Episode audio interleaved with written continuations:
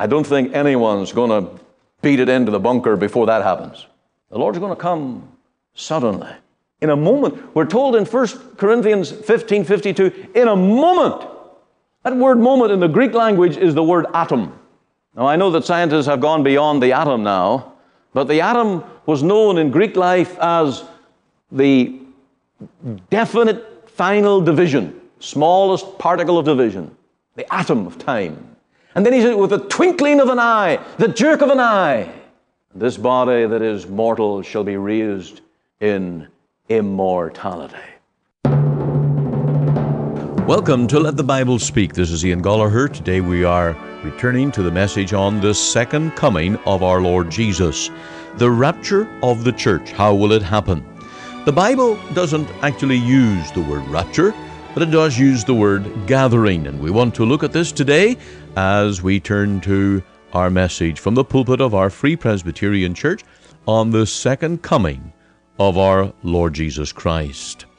For those who are interested, and when I refer to handouts, uh, these are available on our website.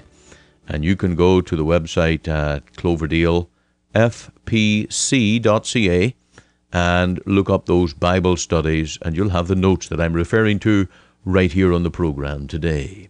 It's always a joy to bring the Lord's Word, but this series on the Second Coming is of special interest. A series that I have covered here in my church and I want to share with all of our radio listeners.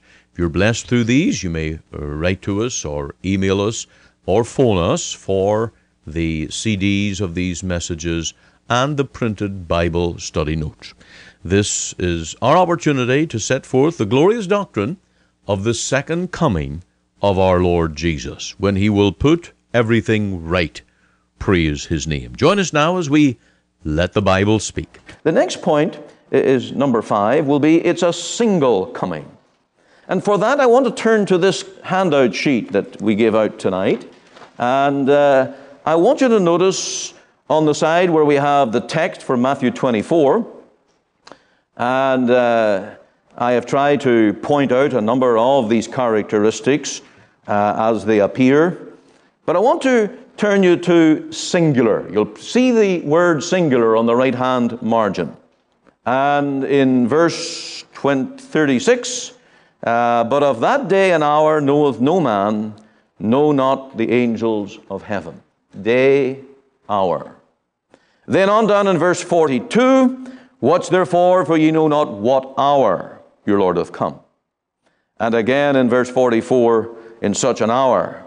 And again in verse 50, the Lord of that servant shall come in a day when he looketh not for him. I want you to notice that every time that uh, Matthew, this gospel writer, records the event of the Lord's coming, he puts it in the singular. It's a day or an hour. It's not a, a long period of time. And I have used in the notes that it is a time that is, it's like a, a dot on the page. It, it's one time. It, it's not a series or a long period of time.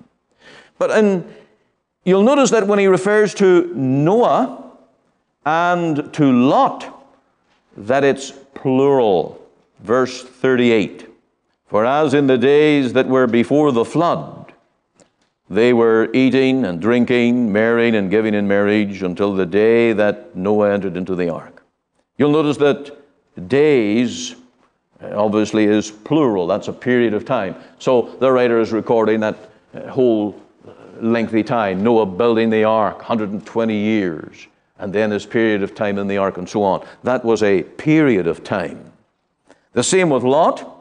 Uh, it was plural, a period of time, but not the coming of the Lord Jesus. It is in the singular. That's to be noted. It's not a series of events, it is singular. That's how Matthew records it. Now, over the page, you have a bigger picture. And this is a table that I formulated, oh, probably about 12 years ago when I was looking at this subject. In fact, I was going through the book of 1st and 2nd Thessalonians, and uh, I wanted to get a handle on this big issue. Because I would say the popular theory about the Lord's return is that it is two stage coming, a two stage event. Some might even rank that up to three or four stages of the Lord's coming. But I wanted to look at the various terms that the Bible uses. And you'll notice in the top left corner, one box over, the term used, parousia, or parousia, as we say in the UK. Parousia, rapture or coming. Usually translated coming in the Bible. And uh, here is this word parousia. Now, what does it mean? Does it only mean one thing? And the theory behind this, uh, the reason why I did this, but the theory is that each term refers to a different stage of the Lord's return. Now, as I drew out this table and I wanted to look at all the characteristics of how the terms are used sudden, day of receiving saints, day of judging sinners, destruction of Antichrist, destruction of the earth, day of judging the living and the dead, and for prophetical knowledge. Uh, I wanted to see if there was a pattern. If each word fell into a certain pattern, it was only a particular characteristic to each word. But as I filled in the boxes, uh, looking at each verse, what did I find? That all these words, parousia, apocalypsis, epiphany, day of Christ, day of the Lord, they're all over the place. There is no specific pattern. There's no unique usage. They are all used interchangeably. And so, as I allowed the Bible to speak to my heart and mind, I had to come to the conviction and the position that instead of a two stage coming or more, that the coming of the Lord is a singular event, just as we learned in the Gospel of Matthew 24. And uh, one verse that really convinced me, I have included it here, 2 Thessalonians 2 8, which is a great verse. Then will be revealed the lawless one, whom the Lord will come consume with the breath of his mouth, and annul or destroy by the appearing of his coming. Here you have three words, three key words in the New Testament apocalypsis, epiphany, and parousia or parousia. Three words in the one verse referring to one event. And so I could not come to the position where these are separate events according to the usage of each word. But rather, I had to come, I was forced to the conclusion that the coming of the Lord is one event. It is a singular return. Or we would have the first coming, which was he came in the manger, the second coming, when he comes for the church secretly, snatches the believers up into the air, and then he comes again at some later date, some say three and a half years, some say seven years, and then he returns. And then there's a fourth one after the millennium, after the thousand year period. And that's another big subject we're going to be looking at ahead of, ahead of us. That comes up next week. Where do you fit in the millennium? If there's only one single coming of the Lord Jesus. But I have to look at what the Bible says. I have to look at it in light of the terms, the words, and the context of each verse. Now, obviously, we're not going to do that tonight. If we were to look at the context of all these verses, we'd be here till midnight. We'd have Eutychus falling out the window and uh, falling dead. And I'm not an apostle. I don't know how to raise people from the dead after they've died from long preaching. So I'm not going to risk that at all. But I want you to get the point tonight that there is strong evidence as we scan the Bible for a one coming of the Lord. A single event which will include the glorifying of the saints, the destruction of the wicked, it will be the resurrection day, and it will usher in immediately the judgment day. That's how this approach in Bible study as I look at the terms used in the Gospels, and I should say what we read in Matthew 24 is repeated in Luke 17, Luke 21, Mark 13, and then we get the same answers as we look at all these texts in Thessalonians, Peter, James, 1 John, uh, Philippians, 1 Corinthians, Timothy, And we get the same picture as we go through all of this. Now, I know that I'm probably not going to be in the majority who hold to uh, the coming of the Lord in several stages. I know that I'm holding to a position that in our day is not commonly put forth. But I would say this if you checked with the Puritans and you checked with John Calvin and you checked with what we call the great uh, reformers and reform tradition, that this has been the majority view of the church down through the years. Even check your Westminster Confession just to see. And so, what we're setting forth here is one great event. As W.J. Grier put it, the momentous event. A single coming of the Lord to fulfill all the aspects of gathering his people, judging the wicked, raising the dead, and ushering in an eternal state. Now, I know you're going to ask me, but what about the millennium? And we will deal with that next week. But I would say this I will ask you to read through the four Gospels and find the word millennium. I'll also ask you to read through the four Gospels and find the word 1000. I'll also ask you to read through the Old Testament and see if you can find 1,000 that has to do with the coming of the Lord. Now, there are thousands in the Old Testament that have to do with numbers of people and numbers of tribes and all kinds of situations, but in context with the return of the Lord, find the word 1,000.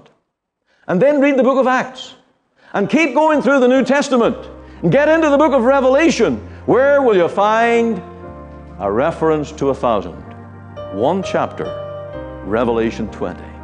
Now, it's there, we can't ignore it and we have to have a look at it. My heart can sing when I pause to remember. A heartache here is but a stepping stone along a trail that's winding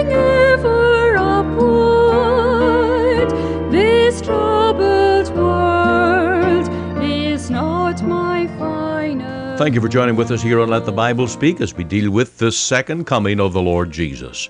This is such an involved message that we need all the time we can, and we're going straight back to the pulpit now of our Free Presbyterian Church to let the Bible speak on the coming again of our glorious Redeemer.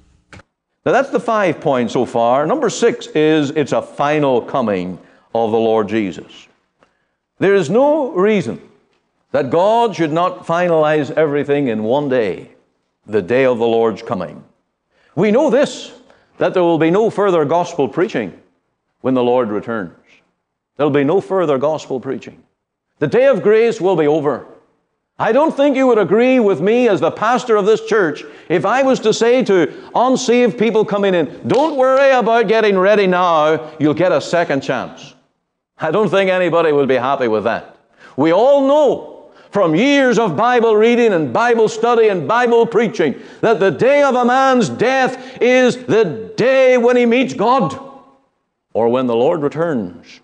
We give account immediately. There's no second chance. As Hebrews 9 tells us, it is appointed unto man once to die, then the judgment. Now, if at the last trump the Lord comes and he gathers his saints and he destroys the wicked, is there any place where a man will have another opportunity? Where a Gentile will have a second opportunity? Where a Jew will have a second opportunity? Now, I know that's a loaded question, and we'll have to deal with that one perhaps. Is there going to be a gathering in of the Jews? My short answer to that would be there will be a gathering in of the Jews, but on gospel terms, on the same terms that you and I are saved, by looking to Christ as the true Messiah. And for any Jew, no matter whether he's living in the land of Israel, in Russia, New York, Toronto, or Vancouver, for a Jew to be saved, he needs faith in the Lord Jesus Christ. And if he dies without faith in the Lord Jesus Christ, this Bible says there is no hope beyond a man's death. The Bible tells me that as a tree falls, so shall it lie. It's final. And when the Lord comes in glory, he comes in power and glory to gather his elect and destroy the wicked. That's the final, final gathering, the final destruction. There will be no more day of grace and opportunity. I don't know how much you've studied about the millennium or heard others talk about the millennium, what will happen during that time. All I would say is there's an awful lot of unanswered questions about what people are going to do for a thousand years what they're going to do when there's going to be conversions during that time. Who's getting converted? Unsaved people. They also, some and radicals like John Hagee down in Texas, who talk about the rebuilding of the temple and the reinstitution of sacrifices during this millennium. Now, not everybody says that. Not every millennialist believe that. There are a lot of people who hold to a millennial view who do not believe in a rebuilding of the temple and a reinstitution of the sacrifices. But it begs a whole list of questions. What's the purpose of this millennium? How can people be converted during it? And as John Calvin put it, surely this is an expectation of things on earth that we should be looking for in heaven. And so we'll look at that next week. But it's a final coming. The last point, it's a sudden coming in the sense that it is unannounced and unexpected, certainly by the ungodly. We are told to be watching and waiting. We're told to be hastening the day of the Lord, that we're not caught off guard. But as we're told in verse 27, as the lightning cometh. Now, let me tell you, that's fast. That's fast. Speed of light, 100 and, oh, well, I'm, I'm, I'm 184,000 uh, feet a second. Is that right? Now, why look at Calvin? Who's an expert on that? What's the speed of light? Miles a second. That's, that's where I went wrong. 186,000 miles a second. So, right around the world, uh, four, five, six, seven times in one second. That's the speed of light. I don't think anyone's going to beat it into the bunker before that happens. The Lord's going to come suddenly. In a moment. We're told in 1 Corinthians 15 52, in a moment that word moment in the Greek language is the word atom. Now, I know that scientists have gone beyond the atom now, but the atom was known in Greek life as the definite final division, smallest particle of division, the atom of time. And then he said, with the twinkling of an eye, the jerk of an eye, this body that is mortal shall be raised in immortality. Such is the power and the speed of the Lord's coming. And so the great question is are you ready? If you're not ready when the Lord returns, you cannot escape. We dare not, even as Christians, be found slack and lazy. The Lord is coming that he might find his church at work.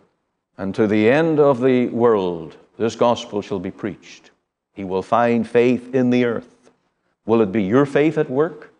Will it be you busy in the kingdom, serving, laboring, declaring the gospel of Christ? This is not building a bunker mentality. Some people think if you really believe this, you'd go and hide under a bed or get a bunker made of concrete and get away somewhere. That's the opposite. The person who believes in this glorious appearing of the Lord Jesus will be busy. Busy worshiping, busy serving, busy to be ready building the kingdom of God. And that will be a wonderful day to be a Christian. Be a wonderful day to be a Christian. Wonderful day to be doing what we ought to be doing. Be a terrible day to be a backslider, down feeding the pigs of the world, like the prodigal feeding the swine. What are you doing with your life tonight, Christian? The Lord's coming, and He's coming suddenly. And He calls you to be watching and waiting as a faithful steward. If you're not a Christian, if you're not saved, you need to be saved tonight. Do not think that you can put off the day of your salvation and escape. If the Lord should come, as He will, if He should come in your lifetime and you're not saved, you're lost. We've learned that tonight. There's not a chance, there's not a hope of turning in the final atom of time. Can't be done. And do not think that death is the end of souls. We've learned tonight that the Lord is coming to raise his people. The dead in Christ will hear his voice, and the wicked will be destroyed. There will be a judgment day, the great white bema throne. There will be the separating of the sheep from the goats, from the right hand to the left. On which side will you be?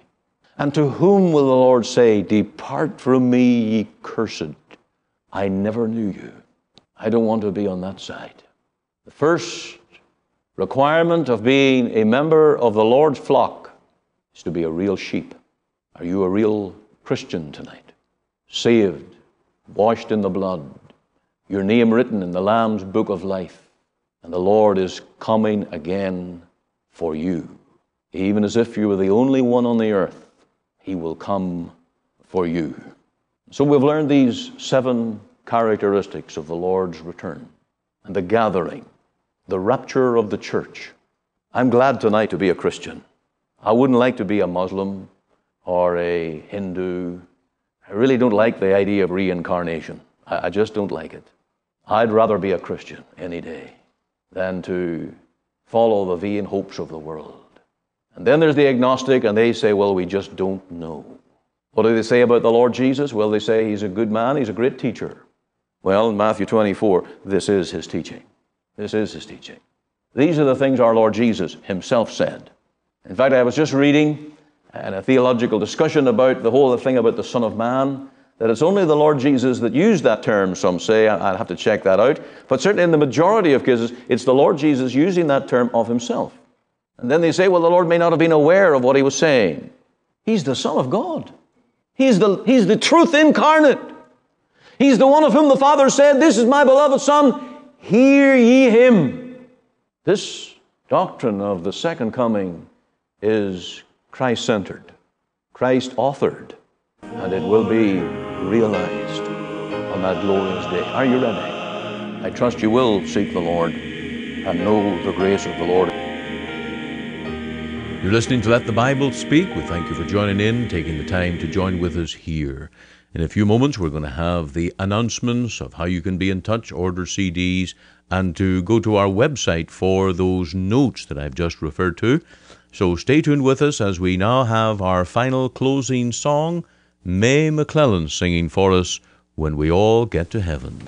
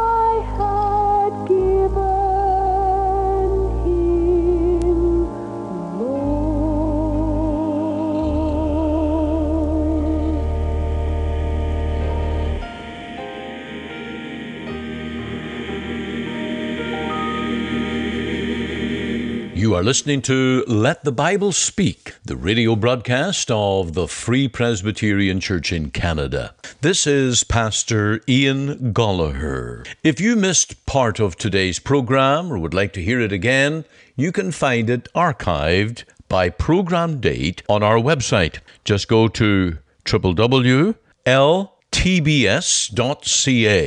CA for Canada. There you can read my blog, find my Bible study notes, audio and video sermons, as well as helpful articles. Or you can go to our podcast on iTunes. We're on the air Sundays at 9:30 a.m. for our full church broadcast and Monday to Friday 5 a.m. and 5 p.m. on this station to bring you the gospel from our Free Presbyterian Church here in Cloverdale. We also invite you to our church services on Sundays 10:30 and 6 p.m. Through our website you can listen and view to our online services at 10:30 and 6 p.m. Make it your Sunday worship. Click on the Live Now button on the home page of our website. Or if you would like to talk with me one on one as a pastor, please give me a call. The phone number is 604 897 2040. The mailing address is 187 90 58 Avenue, Surrey, BC, V3S 1M6. We're located just two blocks north of number 10 Highway on 188th Street. Our website again is ltbs.ca, you can join us Monday to Friday, 5 a.m., 5 p.m., here on the station as we let the Bible speak.